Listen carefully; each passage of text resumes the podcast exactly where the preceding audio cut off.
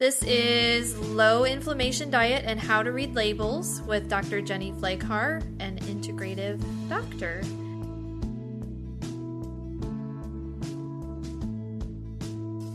Prosper, flourish, bloom with your people, your close knit group, your clan, straight out of area code 419, with the most cutting edge, controversial, and enlightening information from the most knowledgeable experts in everything mind, body, and soul.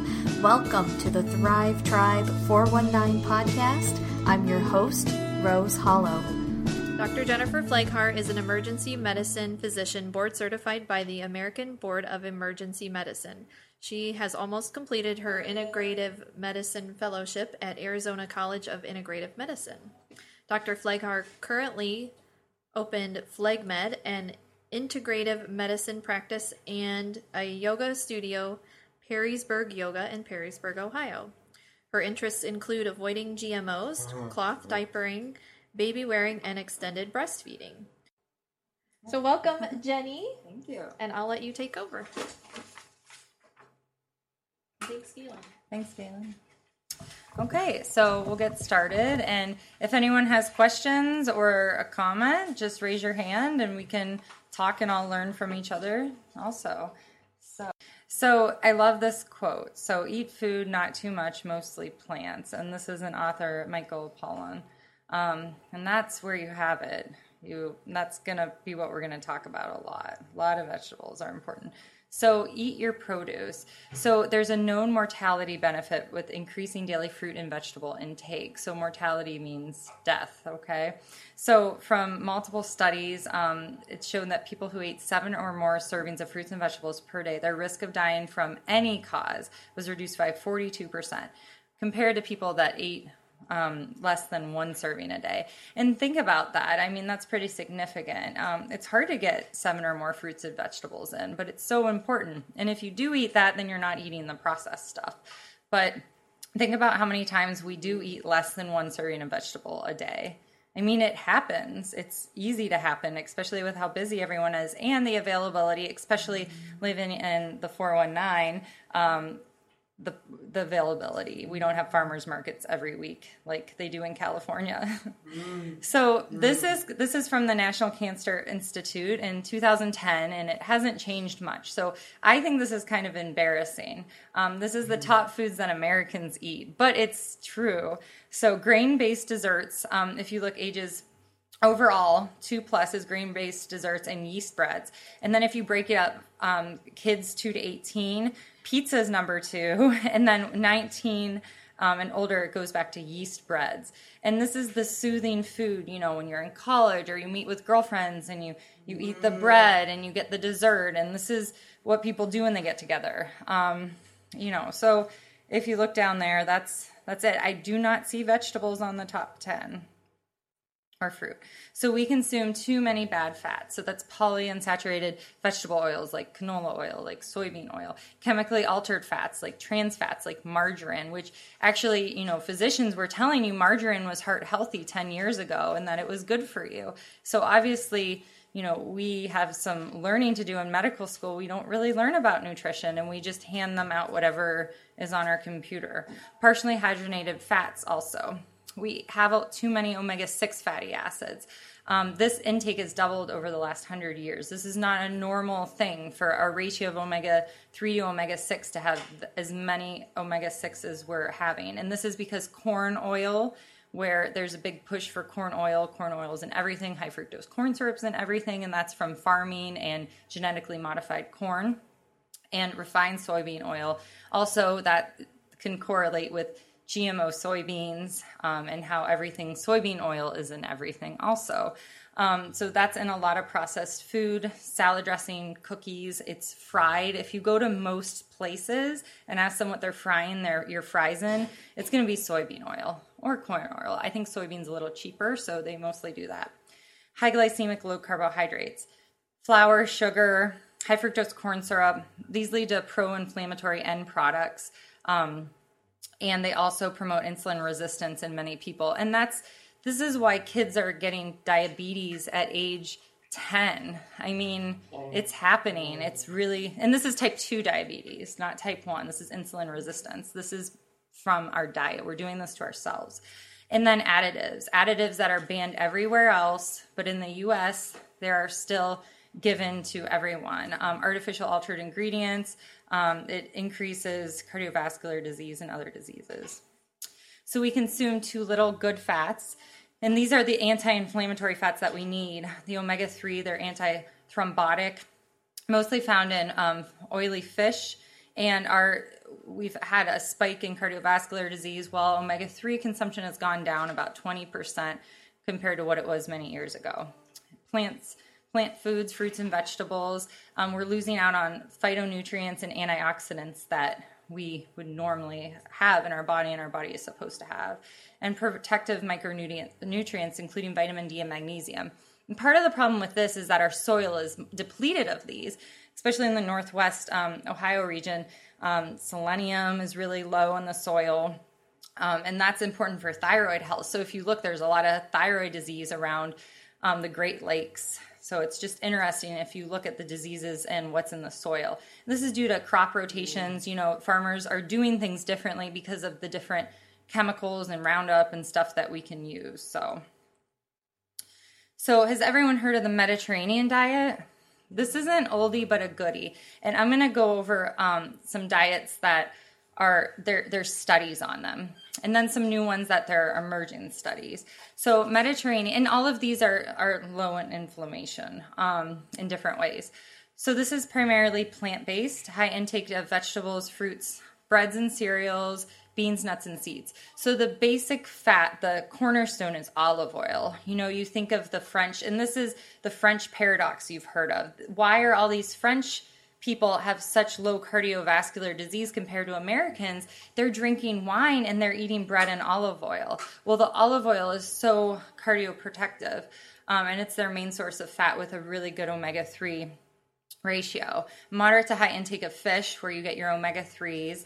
Um, low intake of dairy products, poultry, and red meat, and low to moderate consumptions of that wine, which has phytonutrients in it, um, resveratrol in the wine, which is heart healthy also.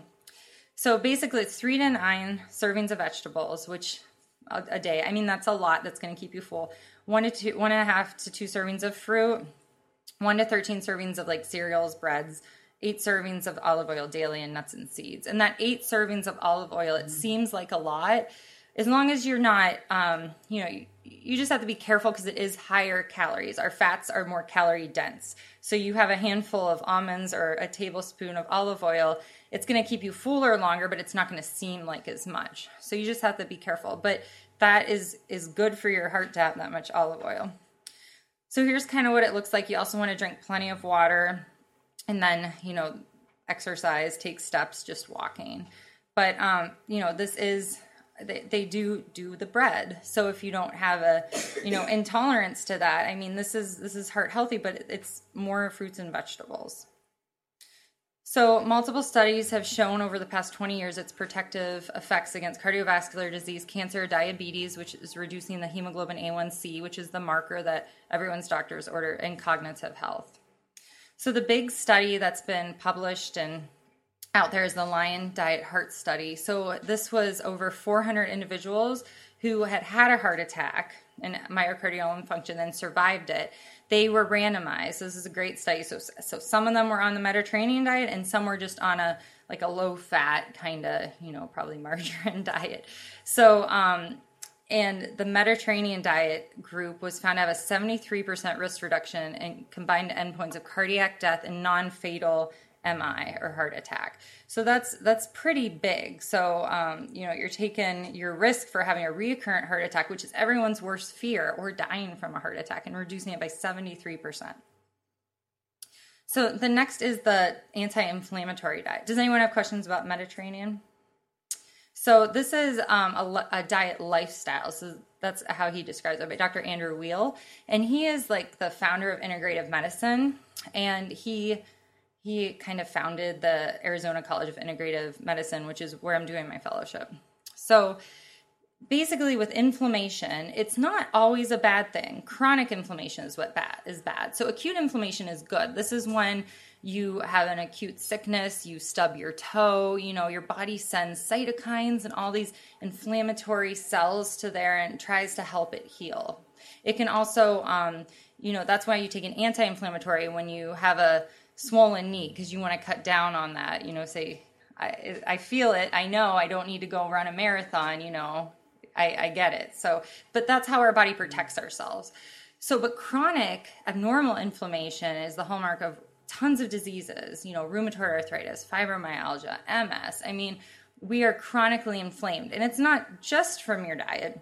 Stress can cause inflammation, um, and the environment can, but we can control our diet. So this is, um, you know, a big way that we can heal ourselves instead of working against us. And inflammatory foods, you know, we all know what they are: sugar, you know, high glycemic index foods.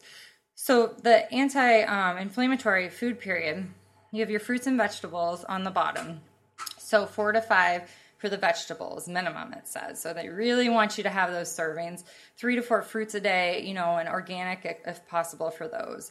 Um, whole and cracked grains you can have those. You can have pasta al dente. So what that means is that you you want to cook it so it's still kind of firm because it makes it helps the glycemic index. It makes it lower. So if you cook pasta till it's floppy you know and and it tastes better that way kind of but you know that your stomach's going to take that and your your blood sugar is going to spike because it's rapidly digested if that makes sense um, so if you cook it a little bit harder it's going to take your your stomach a little bit longer to absorb it beans and legumes healthy fats so olive oil um, avocado seeds, walnuts, fish and seafood. Um, Dr. Weil is really, really likes whole soy.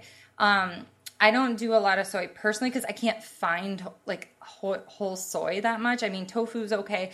Most soy that we see is processed soy, which is like here's a soy chicken nugget or here's a soy hot dog. Those are bad. Those are probably those are inflammatory. Okay, but if you mm-hmm. have whole soy foods like edamame and that kind of stuff, stuff that like people eat in other cultures because it's whole based food, you could do okay with that. There's been a lot of studies and about soy and estrogen, and a lot of people worry about that. Um, you know, I I personally would avoid it if you do have you know history that you're concerned of being sensitive to soy. If you if you just eat a little, this is like one to two a day, you're going to be okay. They've done studies on infants with soy milk instead of that couldn't breastfeed, and they really did not show any changes. So the big the studies are still mixed out there, um, but if you're having whole soy, it is lower inflammatory, if that makes sense. Um, so other sources of protein you could have there: milk, egg, and cheese. Healthy, healthy herbs are always great. They add flavor to your vegetables. Red wine, and then you could have um, a small amount of, you know, unprocessed dark chocolate.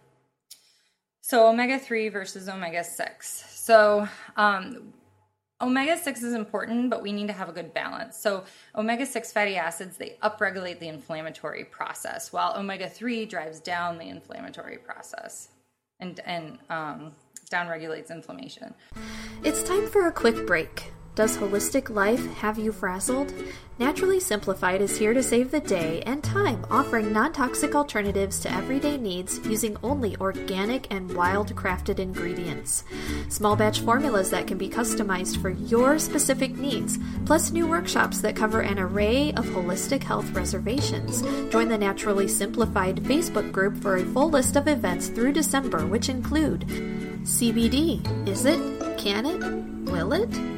Essential oil safety, and DIY foaming hand soap. Essential oils, balms, sprays, and more now available at Indigo Therapeutic Massage and Spa in downtown Defiance, Ohio. For store hours, available appointments, and all the information you need to start living your life free of toxins, visit naturally simplified.com. And this company is a company that I have personally used and can testify to its quality. Thanks, guys. Back to the show.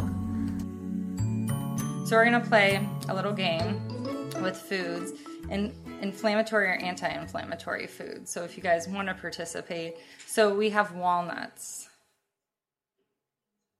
Yes. So, they are very beneficial to health. So um, there's been studies that have shown 30 grams of mixed nuts per day or olive oil. They're an anti-inflammatory effect and actually showed up in, in lab markers, um, C-reactive protein.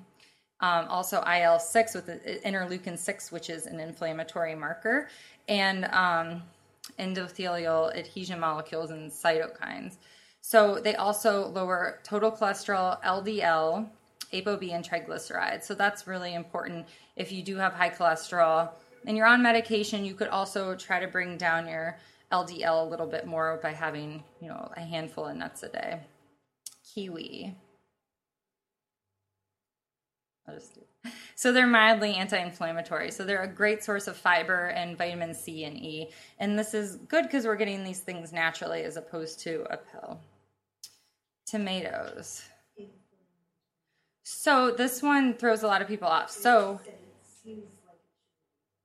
well, raw or cooked, they're actually mildly inflammatory because same things. They have fiber, antioxidants, um, vitamins A, D, and E. But if you do have a nightshade allergy, um, this, yeah, these would be inflammatory if your body doesn't agree with that. And we'll talk more about different allergies in a little bit. This is supposed to represent corn oil. Yuck, it's in everything though.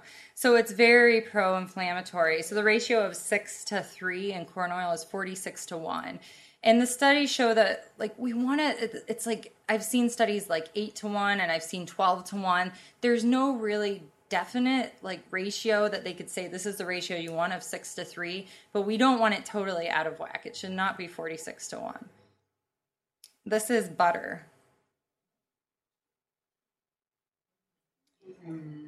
Yeah so mild but yeah mildly anti-inflammatory. So it has a high saturated fat content. Mm-hmm. Yes, trans fats. Mm-hmm. I use butter. Good. Because I, I'm, I also deal with inflammation too. Mm-hmm. So, is, so it's gotta be better. butter's butter's okay. I would not use margarine.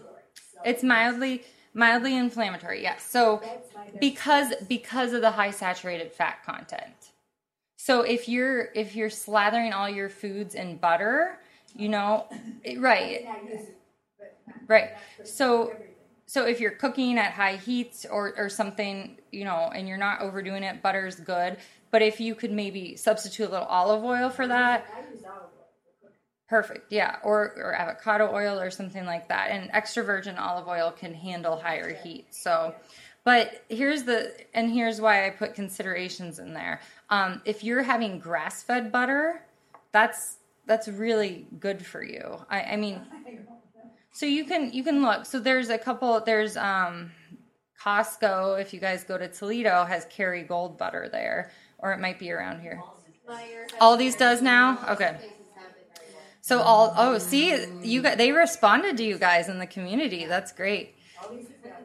Kerrygold butter. So it's made from grass fed cows. Um, in like Ireland, they're like happy cows. They say. I would be happy too before, but but um yeah. So butter. That, that's the thing. It, high saturated fat, but so does coconut oil. You know, and coconut oil is a good fat too. Yeah, those are good. But um, it, but you want to have grass fed. And if you actually look, if you take a stick of Kerrygold butter and a stick of like regular butter, it's crazy. It's kind of like how eggs look different if they're pasture or, um, you know, in a cage. But the the Kerrygold butter is so yellow and beautiful, and the regular stick of butter is just like white almost. It looks like so. I mean, that's that's just you can see the difference. I need to like put it do that side by side because I bought regular butter because we were just like using it for something, not that we were eating. So, but um, yeah, so that's that's an interesting one. K E R R Y, gold. Yeah, these is good with that. Yeah. So olive oil, I think we all know that this is strongly anti-inflammatory, excellent source of oleic acid, and it also contains a naturally occurring COX inhibitor, so which is anti-inflammatory. Avocados. How, there's been such a controversy on olive oil. Mm-hmm. It's out of Italy. And Oh, yeah. not- how do you know what What you're getting. buy, what you're getting. I I would just get organic extra virgin olive oil.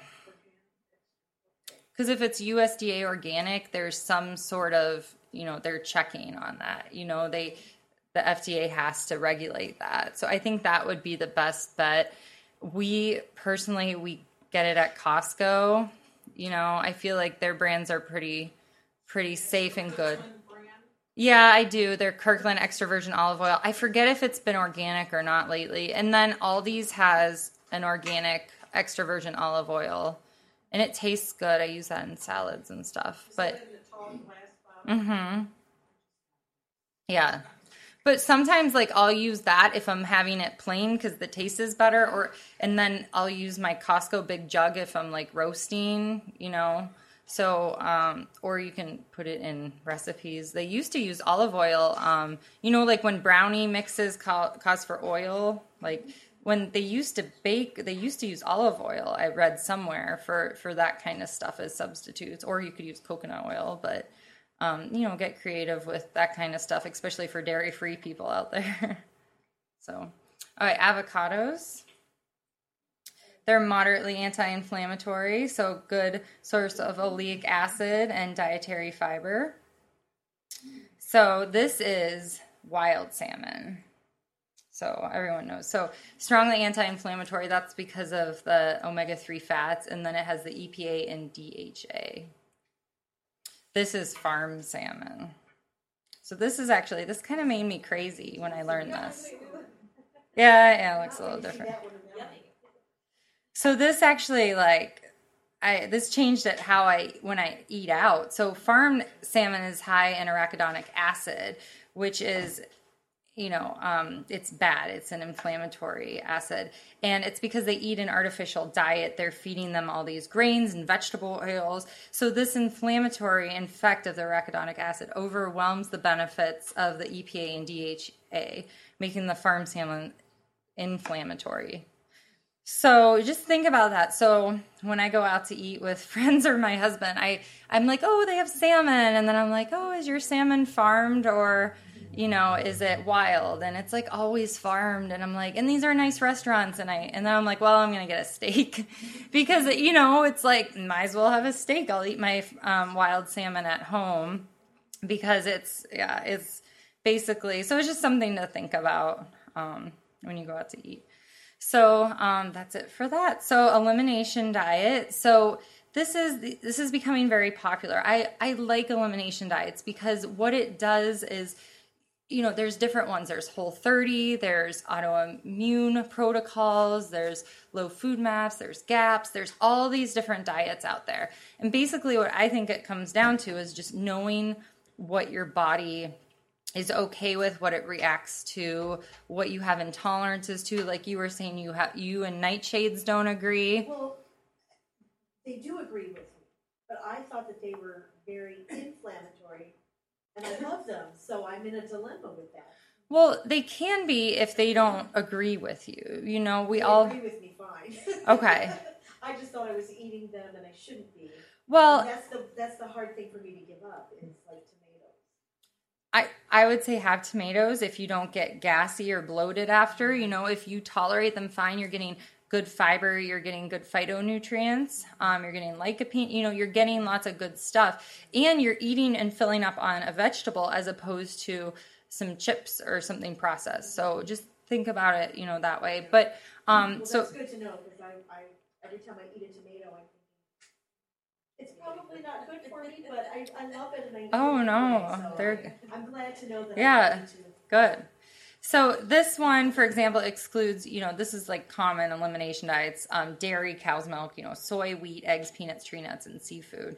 And then um, other ones you can, you know, remove are, you know, below there. Um, but the big thing is you just start a food diary, and you could take out one at a time, or you can do the whole thirty where it takes out everything. But you need to do a food diary so you can just write or on your phone, write down, you know, what you've had, and then because once you start adding it back in is then when you're gonna know.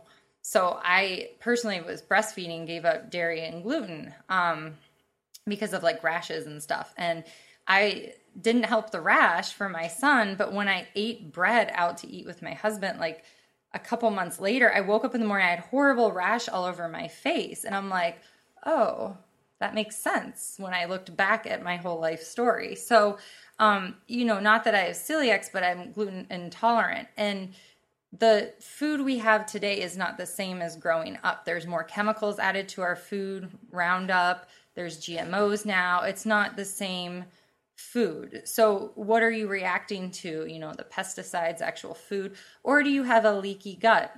Where your gut health is just, you know, your gut's opened up and those food particles are coming into your blood, and then your blood is reacting back with IgG or IgA antibodies and saying, you know, this is a foreign body. So if you are, if you find something that you're intolerant of, but then you heal your gut, you might be able to tolerate that food. And that's why a lot of those blood tests for allergies they're not that accurate because it could just say you have a leaky gut, so you react to everything. So um, I'm not a fan of those, but if people want to order them, I'll order them for them. But I'll also explain to them why it is the way. But um, yeah, everyone's different, and that's why not every diet will work for everyone. But um, it's good to know about them all. So keto diet is the new craze, right? Everyone's seen Facebook pages of before and afters on the keto, and they're like, I'm eating 10 pounds of bacon a day and losing weight. So um, it's high fat and low carb, and it's nutritional ketosis. So, and it's induced by um, low carb, so you're not having the glucose. Um, and it produces high levels of circulating ketone bodies and it shifts your body to a fat burning um, metabolism as opposed to burning glucose off in glycogen stores. So it originally started as a way to treat seizures. Um, very effective in kids. I mean, the ketogenic diet has been around for a long time with treating seizures in kids, and um, it's still used. Treatment resistant um, seizures. You know, they're on all sorts of seizure drugs, not working for these kids, and you put them on a ketogenic diet and their seizures stop, which I just think that is amazing. Um, and new studies are showing that the keto diet is actually helping treat age associated neural dysfunction and it enhances the mitochondrial antioxidant status and it protects the mitochondrial DNA from oxidative um, stress and induced damage. So that's new studies coming out. So it's kind of the whole thing about your mitochondria. You stress them a little bit and it actually helps them thrive, if that makes sense. So here's the whole pathway with the NRF2. And um, this is how they think it's working. The ketogenic diet is stimulating that um, NRF2 response um, to the to the actual mitochondrial DNA inside the nucleus. And if you do a PubMed search for NRF2, there's lots of different studies coming out with it, like helping treat Parkinson's and MS. So it's it's very interesting when you look into that. My only thing that problem I have with the ketogenic diet is people that load up on the dairy and the saturated fats. So which well, which are the same. so you know, with tons of cheese, tons of um, bacon. You know, I mean, I think. a mixture of paleo and keto would be cool. But um, but yeah, I mean, and, and that's when you have to listen to your own body. Some people are fine with cheese. They're fine with dairy, and some aren't. So I think to take it away for a couple weeks, see how you feel, see if your skin's clearer, you know, you have normal bowel movements, and then put it back in. I think that's kind of you know where you have to go. So, paleo diet, this is the caveman diet. I think everyone's heard of this too. This is another catchy one, which is a good thing that these are catching on. Um, this is lean meats, fish, seafood, fresh fruits, non starchy vegetables. So, you can have lots of vegetables, but no potatoes. White potatoes are out. You can have some sweet potatoes. Grains are out too, um, except unless you have like almond flour. So n- lots of nuts in this one, seeds, eggs, um, plant-based oils also. Why is the white potato? A very starchy, high glycemic index. So um, it will spike your sugar. So a lot of like the paleo is a better control of your glycemic index. So um, you're not going like this. So you're more steady. So, less processed food is one reason why this is a good anti inflammatory diet and, and good because you're not having all that inflammatory food with all that crap in it. Um, and high in anti-inflammatory foods like like you saw earlier like nuts and walnuts and fish. So four months of this diet in in a study showed that these people taking this diet had a lower total cholesterol ldl and triglycerides. So once again eat food not too much and mostly plants is kind of what we seen saw from everything. So I'll answer questions about the diet and then we'll go into some label talk. So does anyone have questions about diets or Where does yogurt come yogurt? Um, so yogurt's good. It depends on what kind you have. So it, it could be a good source of probiotics in it if you have those, but you have to watch out on the sugar. And you definitely don't want yogurt that has artificial sugar in it because that kind of tricks your body. They're expecting the sugar to come, and your pancreas say, "Here's some insulin," but it never comes. So that can cause spikes too. Um, just because it's sugar free doesn't mean it, it doesn't have effect on your body. Um, and you know you want organic dairy, so it's very important to get organic dairy because you don't want those extra hormones that they're giving cows to increase milk production. You don't want that in your in your body. Okay. So, but yogurt, I mean, if you can tolerate it, if you've always been fine with dairy, but um but like I said, some dairy is, you know, a little bit inflammatory. So is it is it on all these um you know, if you see on the paleo diet and the you know, it's left off and it's on the anti-inflammatory diet, but it's more of like the soft cheeses and you know, stuff like that. hmm So Is that a natural reaction? Yes. So gluten in general. The one book I really liked was um, Grain Brain. I don't know if anyone's read that. It has a lot of scientific research and stuff. And I've read a lot. Yeah, well, this one's interesting because they were talking about psychiatric patients, and um, you know, gluten really has a response on the brain and the serotonin parts of the brain, which it kind of stimulates that, and that's why when you feel like you know when you eat that pizza, it's so calming and stuff, and that's your body.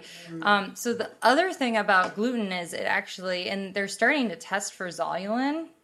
Um, so when you eat gluten, it it releases zonulin, and that in your gut actually makes your gut junction. These are the gut junctions. I keep doing this, so it makes it makes them open, and it naturally does that. So say you don't have you have like an awesome gut or awesome genetics because let's let's face it sometimes it's genetics. We can't help these things. So um, but say that you know you have a tight junction so you have some gluten and you have and the, and it just opens you know you're fine. You don't you do well with it. You tolerate it well.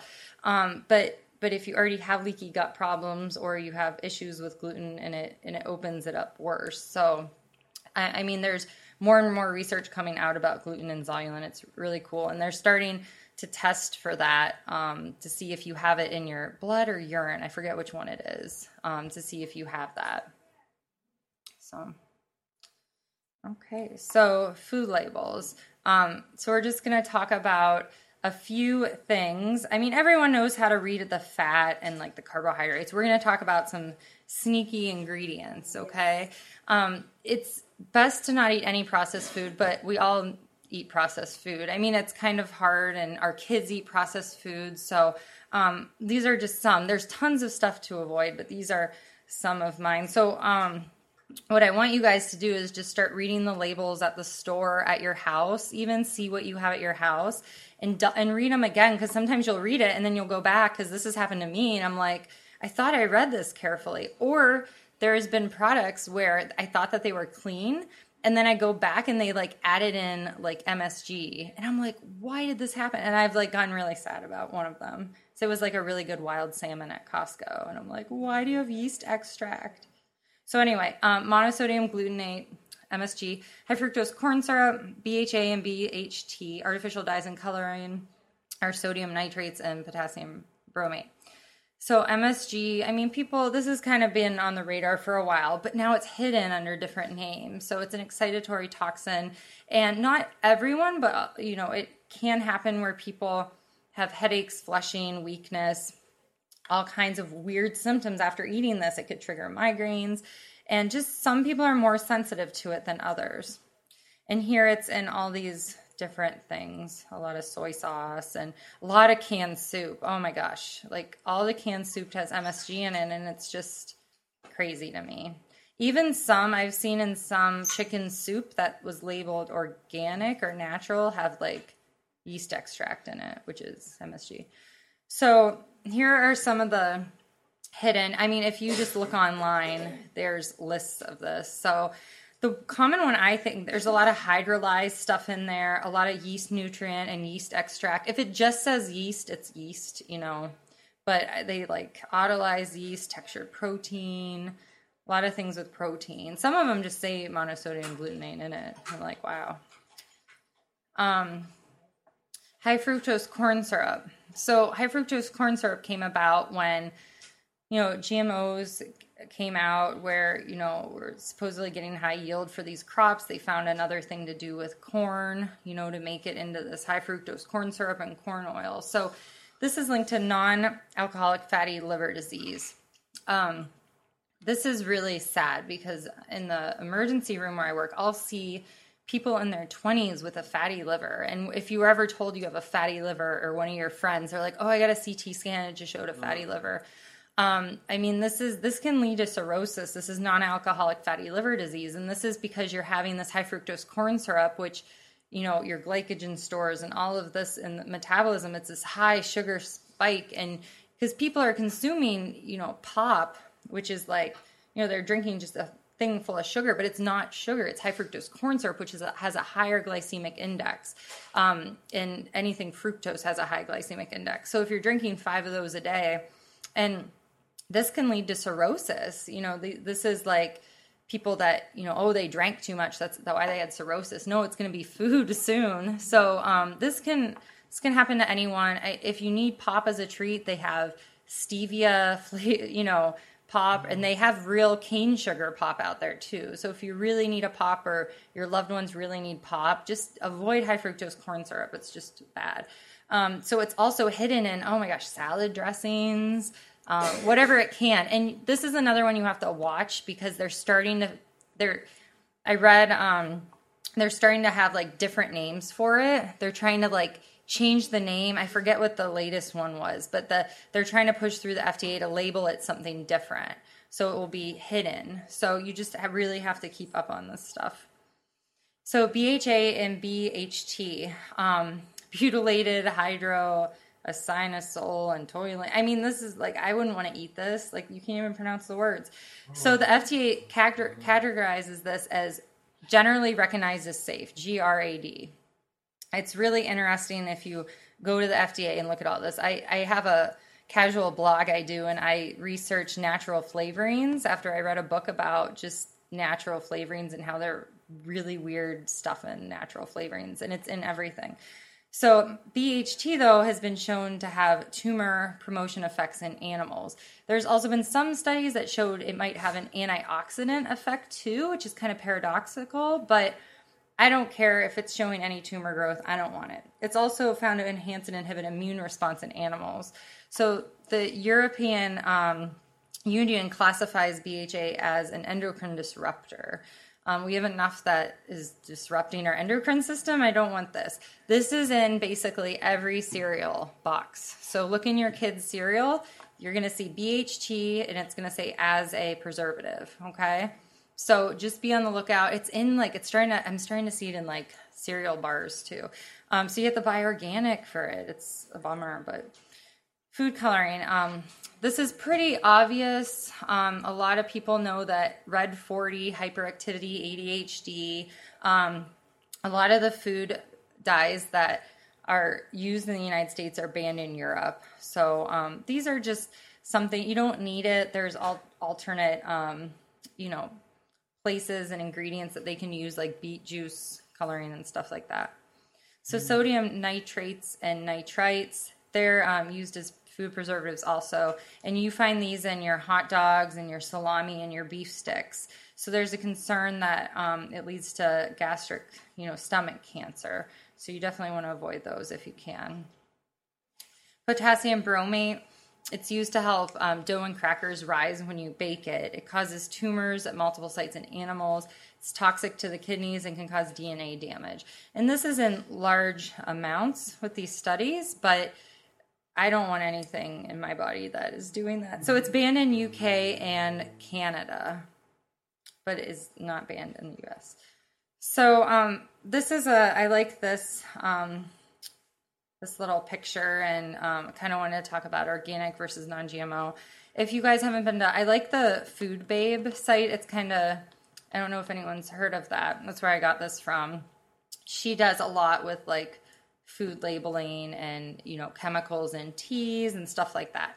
But non-GMO projects, it's good because you know it's not made with genetically modified um, materials, and it's independently. Um, it's an independent tester. So to get that label, they have to go through, you know, if they're organic and non-GMO, they have to go through USDA, but they also have to go through the independent verification, which is good.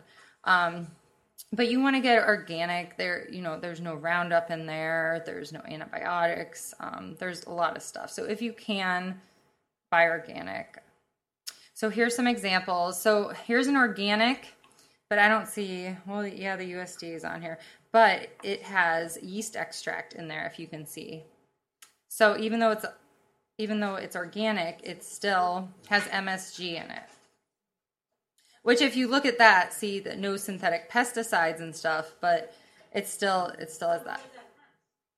How's what? You can have natural flavoring in organic products. You can have MSG.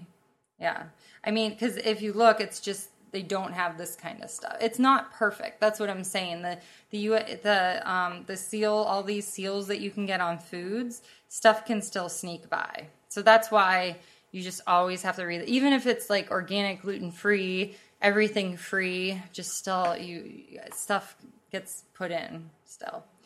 Doritos, I mean we know these are bad and look they go ahead and they just say monosodium glutamate, you know. So that's that's good. They just don't even try to hide it.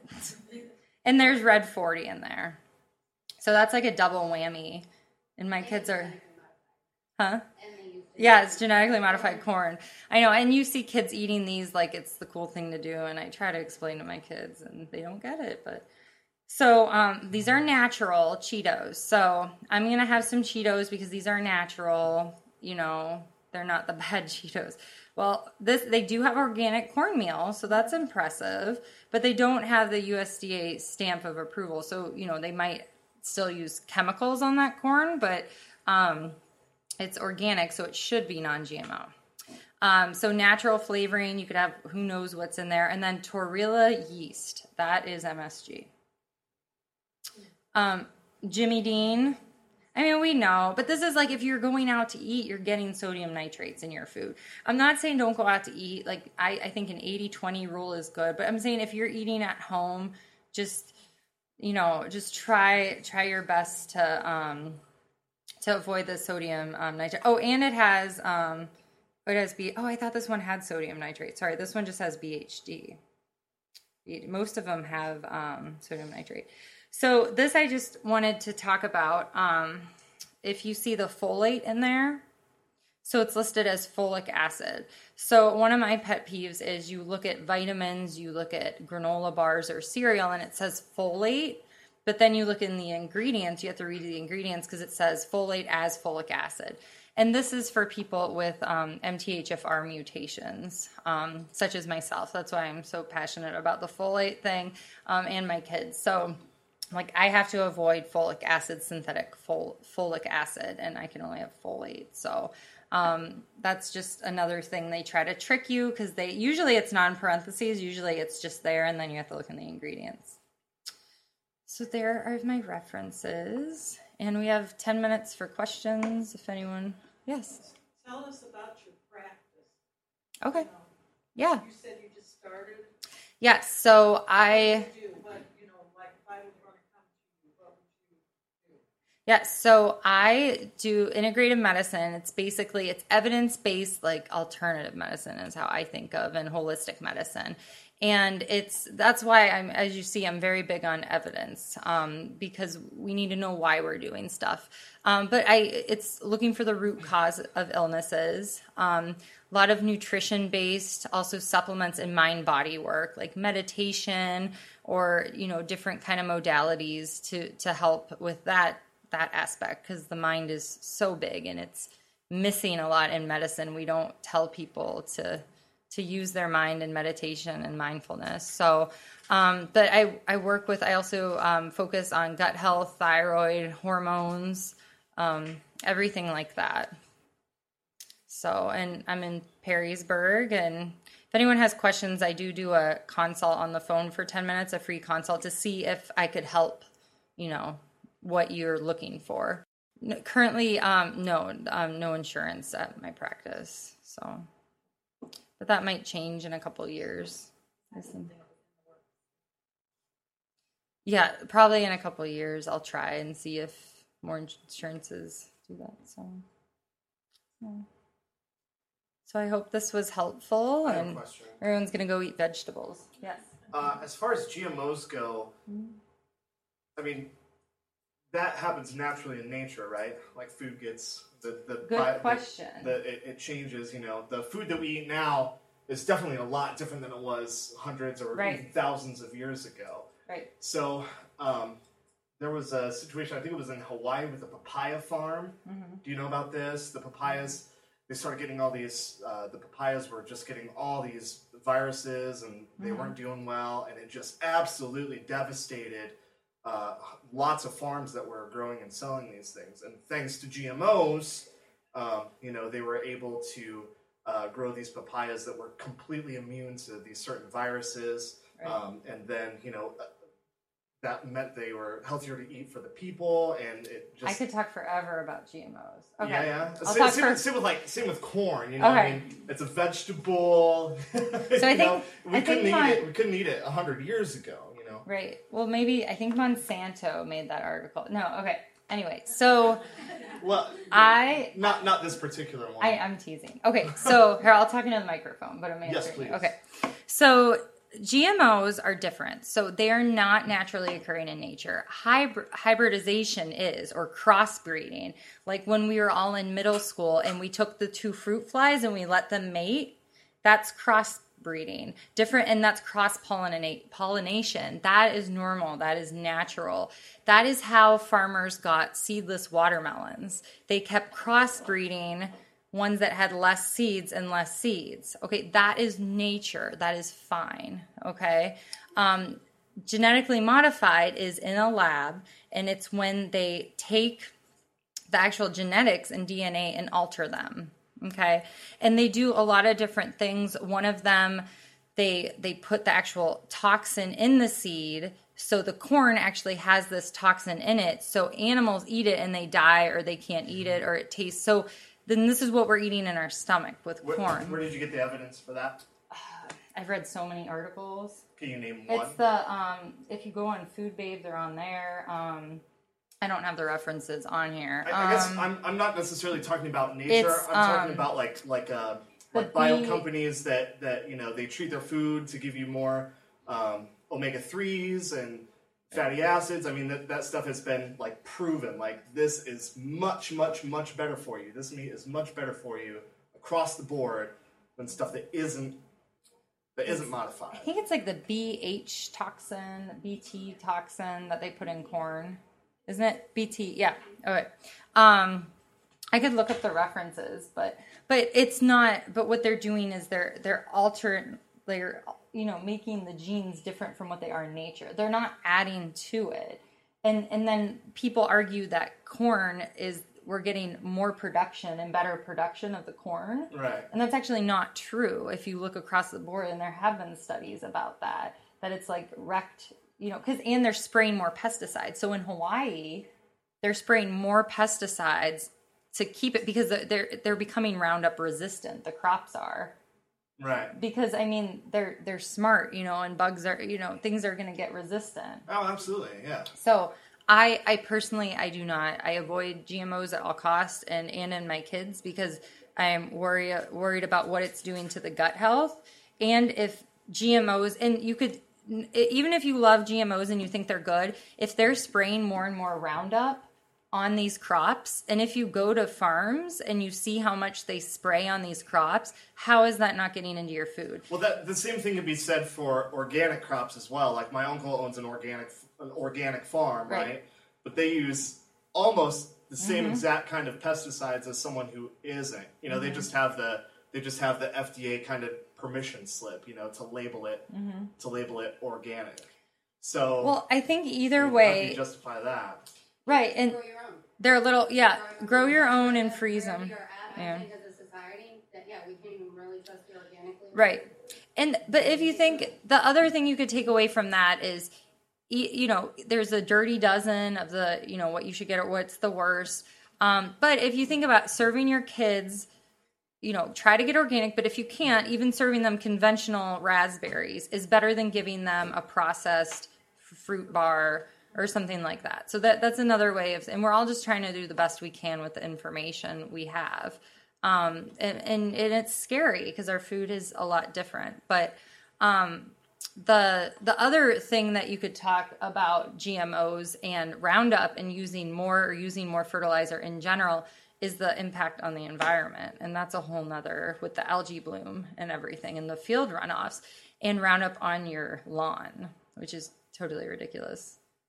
My husband, I won't let him use it.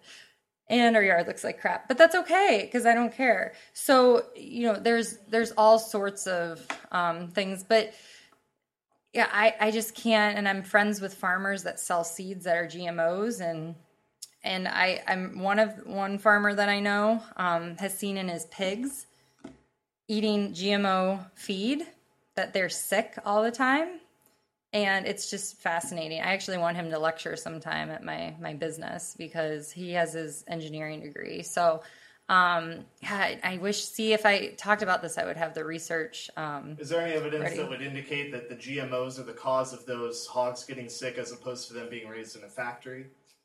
To do a case study and stuff, it's really hard to do actual studies. And who's funding these studies? there's lots of independent studies. At Cooper Farms, which is actually a local, which is actually a local farm, um, they've done lots of research on that, and that's pretty widely available. It's Right. really interesting. You should check it Yeah, they've for or against GMOs. Uh, both. Okay, Yeah. good. There's lots of evidence that supports both sides, but um, but they they are in favor because they can give their they can give their livestock um, food that actually actually helps them thrive um, and not get sick. Of the GMOs, you mean uh, no, No, no, no. non-GMO? their the their feed which has which uses GMOs to help their help their pigs um, or their lots of their livestock actually help fight the diseases that run rampant when you when you put all these animals on a big farm. So you know it's definitely helping. There's definitely a lot of evidence that shows that that helps that helps um, that helps those animals when they're when they're in a factory. I mean, personally, I'm against factory farming, yeah. well, that's that's but the that's problem but that's a whole whole because they're in an unnatural Right. unnatural Right, environment. Right, So they need Right. to be given yeah, I modified something to help fight disease. yeah, It and depends on normally what- be able to, to fight themselves if they weren't Exactly. in such food Well, and it depends on what the, what the modification is. It could be towards a healthier animal, or it could be, you know, something that is poisonous, not only to them, but to us too.